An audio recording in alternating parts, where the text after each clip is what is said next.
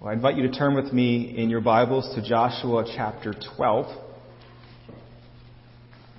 As I mentioned before, after just getting a little bit of life back and wearing myself out the previous week and just not having a lot of energy Monday through Wednesday and then coming into a four day drill, I decided to return to an older sermon. When I looked at my records, it's been seven years. Can you believe that? Seven years I have preached it and refreshed it just a little bit. I know, doesn't it make some of you feel just that much older, um, but wiser, right? And and uh, so a sermon that I would I would like to hear again. So I thought I thought this would this would be helpful. I want to give you just a little bit of the context of the book of Joshua. There's there's four sections. They actually have a kind of a, a little bit of nice Hebrew parallel. One and four and two and three only have one letter difference, and there's almost there's a little bit of like a an assonance or a pun there, if you want to say. And so it's a very nice little structure. There's crossing over the land, taking the land, dividing the land, and then serving the Lord. And they, they kind of break up the book into four sections. And this is right in the middle of the, the book, and it's starting this third section after they've crossed over, they've taken the land, they're now dividing the land in, in this section. And I will start reading at verse 7, verse 1 through 6 recaptures or recalls what Moses had done, conquering kings on the, the eastern side of the Jordan as Israel was coming in from the east. And then they crossed and then they took these kings. And so we will read, it is admittedly an unusual passage, but we will read this passage, verses 7 through 24. You will be transported into a land that is not your own, it is very different culturally. But let us pay attention to God's word. And these are the kings of the land whom Joshua and the people of Israel defeated on the west side of the Jordan, from Baal Gad in the valley of Lebanon to Mount Halak that rises from Seir. And Joshua gave their land to the tribes of Israel as a possession according to their allotments. In the hill country, in the lowlands, in the Arabah, in the slopes, in the wilderness, in the Negev, the land of the Hittites, the Amorites, the Canaanites, the Perizzites, the Hivites, and the Jebusites. The king of Jericho one. The king of Ai, which is beside Bethel, one. The king of Jerusalem one. The king of Hebron one. The king of Jarmuth one. The king of Lachish one. The king of Eglon one. The king of Gezer one. The king of Debir one. The king of Geder one. The king of Hormah one. The king of Arad one. The king of Libnah one. The king of Adullam one. The king of Makkedah one. The king of Bethel one. The king of Tappuah one. The king of Hepher one. The king of Aphek one. The king of Lasharon one. The king of Madon one. The king of Hazor one. The king of Shimron Meron one. The king of Achshaph one. The king of Taanach one. The king of Megiddo one. The king of Kadesh one. The king of Jokneam and Carmel one. The king of Dor and Naphdor one. The king of Goiim in Galilee one. The king of Tirzah one. In all, 31 kings this is God's Word. Please pray with me. Fathers, we read this passage, which sounds very strange in our, our ears, the, the names and the places, and even the, ma- the manner in which it's recounted.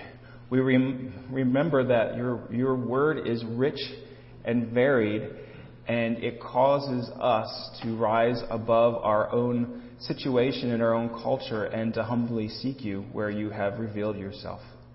And so we ask tonight, as we are students of your word, that you would meet us here in this passage written perhaps almost 3,000 years ago, Lord. And so we ask your blessing in Jesus' name. Amen. So, how do you react to this passage? Thinking, you know, Pastor, if you, if you had to choose a passage just out of the middle of nowhere, why, why would you choose this one? Or, or think about it. Here you are for your morning devotions and you come to Joshua chapter 12 and you say, Lord, give me something for today. And as one commentator says, it does not exactly engulf the reader in a, war, a glow of devotional warmth. right? It's A, you, you, might read through this passage like you would uh, for the same reason people climb Mount Everest, Everest, because it's there and, and we're doing it, and we're being faithful as we march through Scripture. Um, but it's a passage that shows Joshua beginning to divide the land, which is about God's inheritance. It's his gift for his people, and that's important for us today. And it shows us how God's holiness and his goodness work together. It is very fashionable, especially as I talk with soldiers, to hear someone say, well, you know, my, my God is a God of love, which is completely true. But the, the subtext is, he's not a God of wrath or judgment as all, as if, as if, you know, you could only be one. But this passage says it's actually the opposite. God is a fearsome God to his enemies and a loving father that cares for his children. And here's the point of the sermon tonight. Fear God so that you can praise him. Fear God so that you can praise him. God is a loving God who does wonderful things for his people. And if you fear him, you will experience his gracious care. But if you fight him, you will experience his justice. So fear God so you can praise Him. Well, what does it mean to fear God, kids? What does it mean to fear God? It's not not that you're you're, you're a cowering fear that you you always you, you, you, you've seen a dog that's been hit and then you try to reach out to it, it just cringes back. Not, not that, but realizing the greatness of God with a respect, a reverence as you approach Him, a submission that leads to obedience. And this passage shows us two reasons why you should fear God. First of all, He is the God who lasts forever. And you read these names today, and it's, it's actually it's not a name of list of kings, but just their cities. Right? These, these were men who once had absolute control over their, their lands. Their people, lives were in their hands. Names would have been known all over the land. Joshua doesn't even bother to write their names down. We don't know their names, and if we did, honestly, we really wouldn't care. But you know, remember soon that anyone could read a list of today's world leaders, and it will be the same thing. Think about Vladimir Putin and how much he is in the news right now, and certainly his leadership is causing uh, much distress and, and death and hardship to the people of Ukraine. And don't want to under to downplay that in any way, but how will he be remembered in the history books? 50, 100 years from now? A paragraph or two? a footnote. This man who is causing so much turmoil and trouble right now will soon be no more. Will just barely be remembered. And, and what Joshua shows here by not even naming these kings is that time passes and there's only one constant, one king worth remembering. It's important to remember the eternal character of your God. God has never had a beginning. He will have no end. He's not affected by time like you and I are. There's, that's the creator creature distinction. That's the big difference. We, you're stuck in time. You have to wait. You get impatient. You grow old. Unless Jesus returns soon, you one day will die. None of those applies to God. He is the God who lives forever. That's what makes God so different from anyone else. Should you fear these kings today? After all, they were, they were, they were mean, they were vicious, they were powerful people. Kids, should you fear them? Of course not. They're dead. They can't do anything to you. But you serve the God who created everything, who will not die, who you can't, you can't escape his, who he is, and that puts your world in your place, right? There's, we, we, are, we are so much today looking forward. We, we don't look to the past very much, and we're looking for that next thing, the next sporting event, next conference, next, next new technology style, next political candidate, whatever it is. Some of them will be good, some of them will be bad. None of them will last. Just remember that when you see all the hype, when you're tempted to, to get excited to a point that's beyond wise. Psalm 90, verse 12 says, To teach us to remember our days, that may we, we may get a heart of wisdom. There's only one king, one person worth following who lasts forever, and that is the one worth fearing and serving. So we fear God because he lives forever. You can't outlive God, can you? But also because this God destroys his enemies. And it's very clear about that. This is the God who destroys his enemy. This, this chapter purposely focuses on the kings of this land. And, and in the Hebrew, there's an emphasis on the, on the kings that the Lord has conquered, even though they're not named. And you see that. The king of Jerusalem, one, it comes first. That's the emphasis. And a couple chapters earlier, if you were reading through Joshua, you might remember in chapter 10, this, this picture plays out where, where after Jericho and Ai, the armies are routed, and you remember the kings run into the cave and, and they, they throw some stones over the cave, and then they go out and fight, destroy the enemies and rout them, and then they come back and the leaders come and place their necks on the king, their feet on the necks of the kings. They, they put their foot on their necks, and then they're killed, and they're hung on a tree, which is a sign of a curse, to show that they've been cursed by God and removed from the land because the land is holy, and God is removing these pagan kings from his land. This shows a clear picture of God who destroys his enemies and all who resist him. Today we would say, isn't that a bit harsh? God, isn't that, isn't that overreacting? Why would God do that? Well, first, the Old Testament is clear. The rest of it, that these people were wicked and they deserved God's judgment. God told Abraham that he was going to reserve judgment because the sin of the Amorites had not yet been complete. There was a sense in which they were storing up judgment. Uh, but here you see one of the themes is how you respond to God's rule throughout Joshua. Right before this story is, is the story of the Gibeonites. And you remember that this was a people who saw Joshua was winning battles left and right. They were fearsome warriors, but they said, you know, we, we can't fight these people. And so they, they put on some old clothes and got some old bread and some worn out sandals and said, hey, you know, we've, we've come from a long way away, three, four days journey, and, and look at all of our bread, and would you be, would you be allies with us? And they didn't consult the Lord, and they, they became allies, and the Lord said, you have to honor that. And it was in perfect faith, but it was a faith. It was people who realized that Israel was on the winning side, and they made a sly deal to get protection. Somewhat like Rahab, who, who even more acknowledged that Israel's God was the one who performed all the wonders in Egypt and Bashan, and he was the one.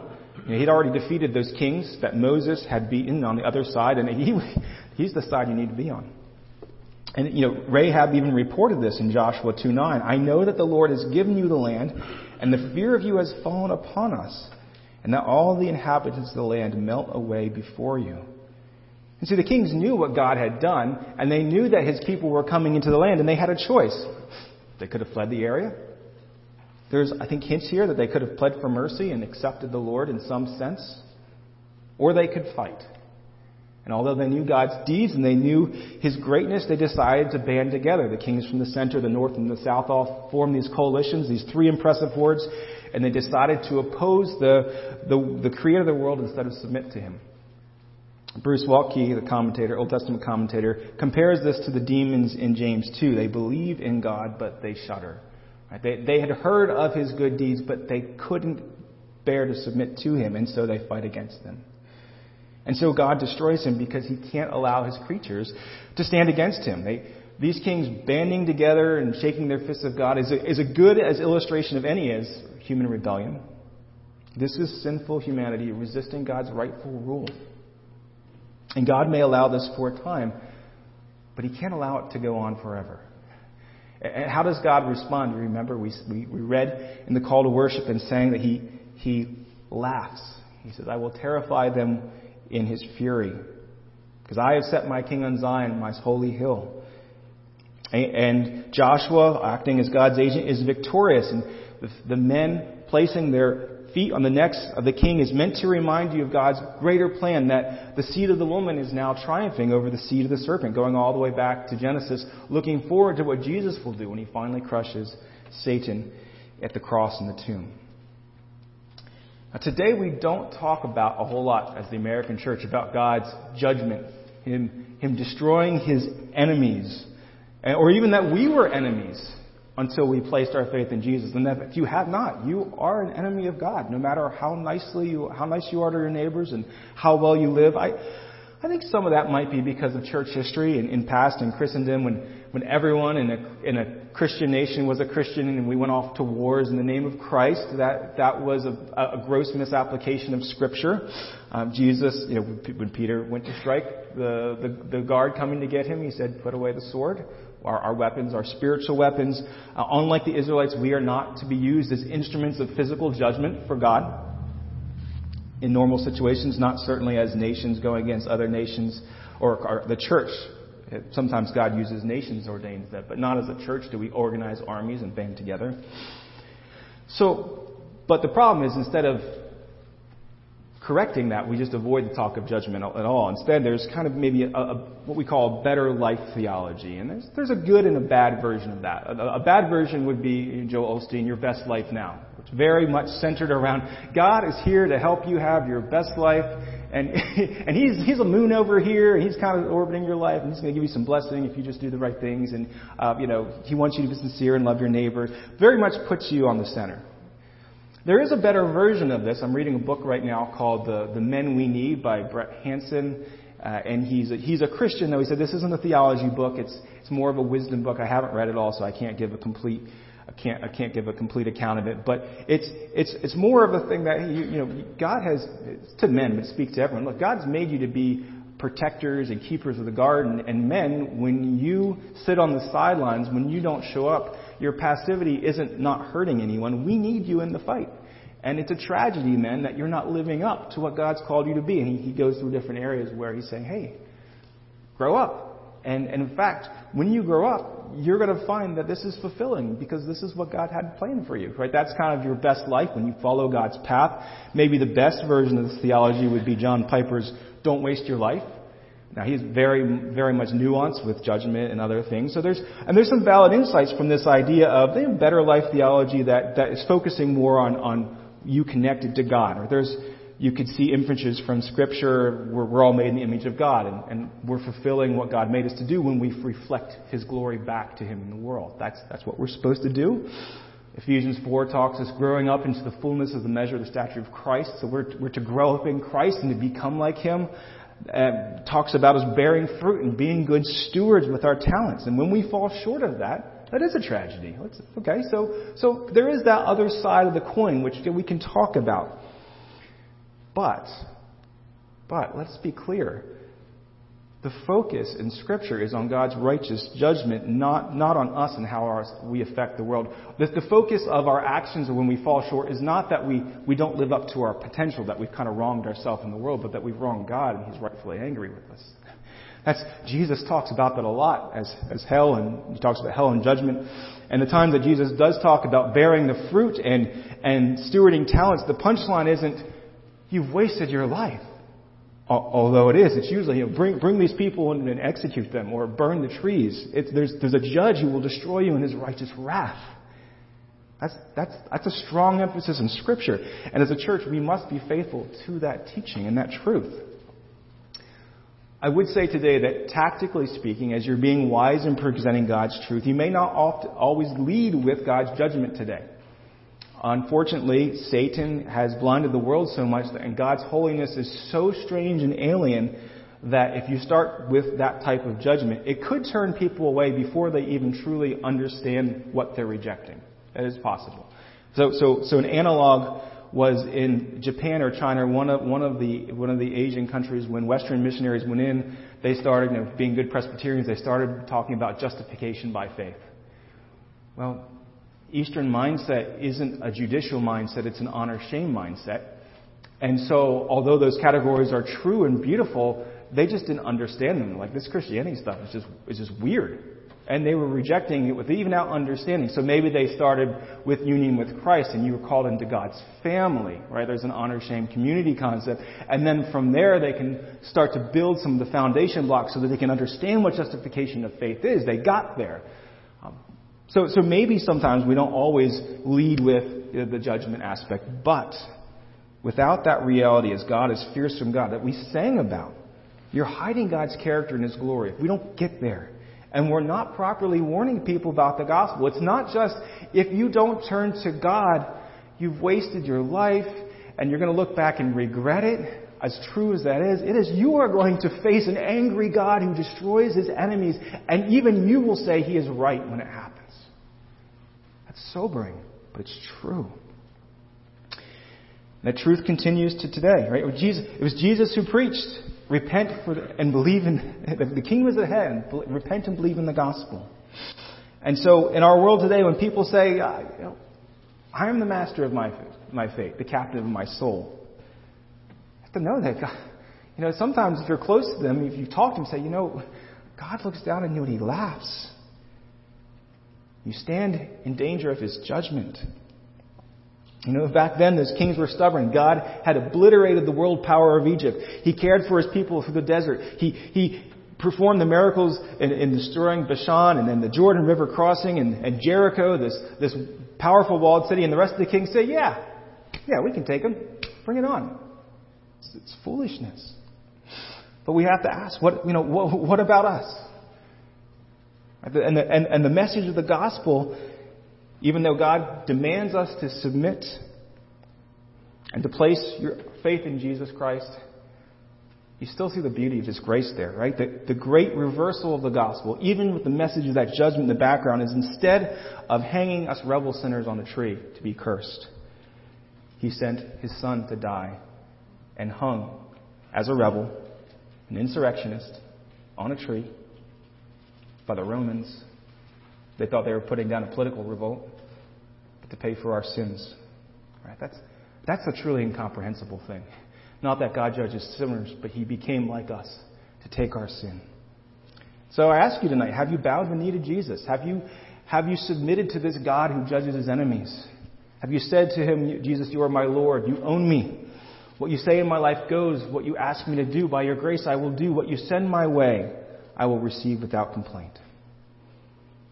That is the only way to escape the coming judgment. Hear these words of Jesus from Matthew 10, sobering. Verse 26, he has, says, So have no fear of them. These are persecutors, people who will pass away. For nothing is covered that will not be revealed, or hidden that, is, that will not be known. What I tell you in the dark, say in the light, and what you hear whispered, proclaim the housetops. And do not fear those who can kill the body, but cannot kill the soul. Rather, fear him who can destroy both soul and body in hell. The God who lives forever and destroys his enemies. Place your faith in the one who conquered death on the cursed tree. So that's the call of the gospel. Fear God, submit to his rule, but there's more. So that you can praise him. Hey, fear God, yes, so that you can praise him. If you've put your faith in Jesus, then God's judgment of you is turned into a blessing. And you can see that here if you understand the theology of the land. This passage is a sign of God's judgment, what he does to his enemies, but also it's a praise song for his people. Not only did God destroy his enemies, but at the same time, he is using his judgment to bless his people as he's clearing out and removing the land and preparing it for his people. He's going back and fulfilling the promises that he made to Abraham 400 years ago. That when he walked in the land of Canaan, it would belong to him and his people and that they'd be a great nation. And so he's doing it step by step. And each king that he removes is a testimony. It's, it's a proof of God's goodness to his people. Each king then that's defeated becomes part of a praise song. Turn with me to Psalm 135. I want to read some excerpts from Psalm 135 and Psalm 136. If you have your Bibles with me, if you have the Pew Bibles, it will be the second part of Psalm 135, which is 520. Actually, starting, starting the first four verses, which is 519. So Psalm 135, verses 1 through 4, and then 8 through 12. Praise the Lord. Praise the name of the Lord. Give praise, O servants of the Lord, who stand in the house of the Lord, in the courts of the house of our God. Praise the Lord, for the Lord is good. Sing to his name, for it is pleasant. For the Lord has chosen Jacob for himself, Israel as his own possession. Possession there goes with the land, God living with them. Going to verse 8. God, he it was who struck down the firstborn of Egypt, both man and of beast who is in your midst, O Egypt, sent signs and wonders against Pharaoh and all his servants. He struck down many nations and killed mighty kings, Sihon, king of Amorites, Og, king of Bashan, and all the kingdoms of Canaan, and gave their land as a heritage, a heritage to his people Israel. Then move over to Psalm 136, starting at verse 17. This is the psalm that goes on and on with his steadfast love endures forever. To him who struck down the great kings, for his steadfast love endures forever, and killed mighty kings, for his steadfast love endures forever. Sihon, king of the Amorites, for his steadfast love endures forever, and Og, king of Bashan, for his steadfast love endures forever, and gave their land as a heritage, for their steadfast love endures forever, a heritage to Israel his servant, for his steadfast love endures forever. And go back to Joshua But what you see here is Israel's weaving God's salvation, his physical deliverance, into this prayer, a song, a prayer of praise to God. The Psalms, that's what it is. And the Psalms teach us how to pray. What you see here from the Psalms is be specific when you praise God. You count kings with Israel. And we as adults tend to go from the particulars and make general statements. Lord, thank you for my salvation. Thank you for my food. That can be very bland. Kids can actually teach us something there. You know, they, they go to pray for their meals and I say, God, thank you for mommy, daddy, the chicken, the salt, the juice, the butter. And, you know, they, they list things out. And you might think that's childish, but Scripture takes a childlike delight in repeating things over and over again. You even, you even hear that in the Psalms. Psalm 30, 135 and 136 say a lot of the same things. It doesn't get old. Instead, they, they mention very specific things. Why couldn't you have just said, praise God, because in Joshua 12, Israel conquered the kings in the east and the west. Done. You know, Joshua, you writing a scroll, that would be much more economic? No. Each king is a sign of the Lord's goodness. And one day we will spend eternity marveling at the individual facets of the Lord's provision for us, these little details. And so, kids, count your blessings. Name them one by one, as the song says. Count your blessings and see what God has done. Name them. Give Him, give him praise for them. Get specific. Think about the ways you could, you could uh, bless God for your salvation. And we, we say, okay, Christ saved me. And that's true and it's wonderful. But, but again, that's, that's so general that it might lose its punch, but you can stop and say, well, I, I've been chosen. I've been called. I've been adopted. I've been justified. And you can just zero in on one of those and thank God for what that is and what it means in your life. You could thank God for the details of your salvation, that you had parents or friends who shared with you the gospel. Or for me, that when I was a very young boy, I was sick on Friday night, and instead of going out to whatever program we were going to do that night, I stayed home and my parents shared the wordless book with me. And for that first time, I had a, a first conscious need of my, uh, my sin and uh, understanding that I needed a Savior. You can praise and thank God for the details that go beyond your salvation. Right? When you're going through a difficult time, you know how freeing it is to stop and categorize God's goodness and His faithfulness. And when you look at this list in Joshua 12, it can be repetitive. It can seem repetitive because it's not your life. You don't know these details. They're someone you're not connected to. But when you start praising the Lord for your things and listing it, it becomes much more exciting. You know, today, this weekend, there were several times where I just said, Lord, you know, I'm, I'm grateful that I can walk in the sun and enjoy it today. Lord, I'm grateful that I'm tired and alive. And I'm grateful that I'm alive enough to be tired and stressed. You know, I, I'm, I'm, I'm giving you praise for that right now. I didn't know where I was, would be five months ago. And here I am. You know, this is more than just the power of positive thinking. You know, where you think happy thoughts, and that influences the, your, your disposition. And you know, scientific research has shown that people who are people always would tell me, I say, you know, I've got thousands of people praying for me, and the nurses would say, well, you know, research has shown that if you're positive, that will help you, and it really will. It's like, well, that's that's true, but this is more than that, isn't it?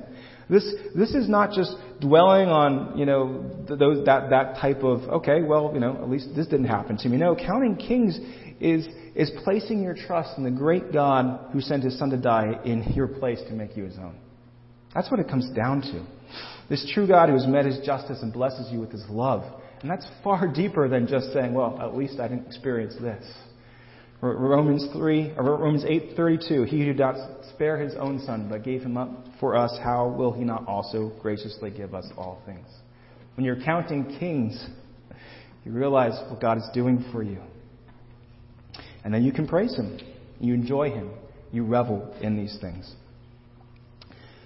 So this is an unusual passage, but it does show us our God who reigns and who reigns uncontested over this world and by the death of Jesus Christ turns judgment into blessing for you. And so, by God's grace, go out this week and start counting kings. Please pray with me. Father, this passage is different. It, is, it may be difficult, it may be strange, but it reminds us that you are in the center of this universe.